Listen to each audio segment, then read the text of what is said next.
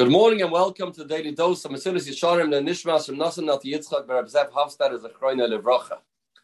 I was just at the Aguda convention over the weekend and I heard something from my Rosh Rabbi Leuchter that's important for us to understand when we learn Musar. What's the concept of learning Musar, learning Mesilas Yesharim daily, or learning any Musar Sefer? People mistakenly think learning Musar is to reestablish things that we know, like Mesilas Yesharim wrote in the Hakdama that we learned together. We basically think we know the rights and the wrongs. We just need it to be cemented into us and to reinforced. That's what we think Musar is.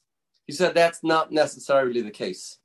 Musar, in his real way, is to change our perspective, to change us. We should see things differently. Not things that we know should be reinforced. We have to change ourselves. And he gave an example. We learn Rabbeinu Yoina, and Rabbeinu Yoina brings the pasuk, and people learn this during Elul, as, as he writes, a person should feel kira umar ozvu Hashem. It's bad and it's bitter to, lo- to, to distance oneself from the Abishter.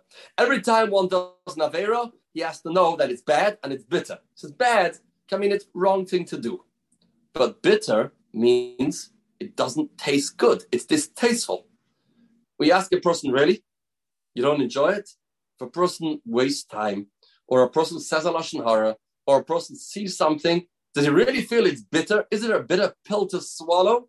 Does he feel pained and uncomfortable? Or he thinks, ah, Avera is ganz geschmack. He eats, he makes a bracha, he just about says the words, and you think, wow, that's horrible. That's disgusting. You don't feel that. And it's not mashma from the apostle we talk about next world. We talk about over here, which means we have to rewire ourselves when we learn Musar. That we have to change our very mitzias to develop that an Avera is mar, an Avera is bitter, Avera is horrible. And a person can reach a level that he'll be so inspired by learning Musar that he'll change his very way of thinking about something very approach to life. And he'll feel Ra Umar Ozves Hashem. He'll feel such a satisfaction when he does a mitzvah, and he'll feel such a hatred towards Lavera. That's not just a spur of inspiration. That's rewiring a person, changing a person, elevating a person into becoming somebody that really feels that a mitzvah is something I love, I treasure, and I feel connected to, and an avera that is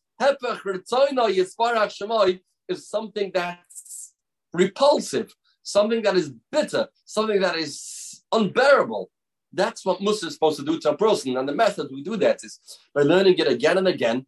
And we, we, we try to internalize the words of Mesilas Yesharim, and eventually it goes in, it penetrates, and it changes the person. That's the tachlis of learning Musar Ashrenu that we zeicha to learn together every day. Mesilas Yesharim, think the words of Mesilas Yesharim they go into us and they definitely have an impression, have a spirituality filled day with Surah.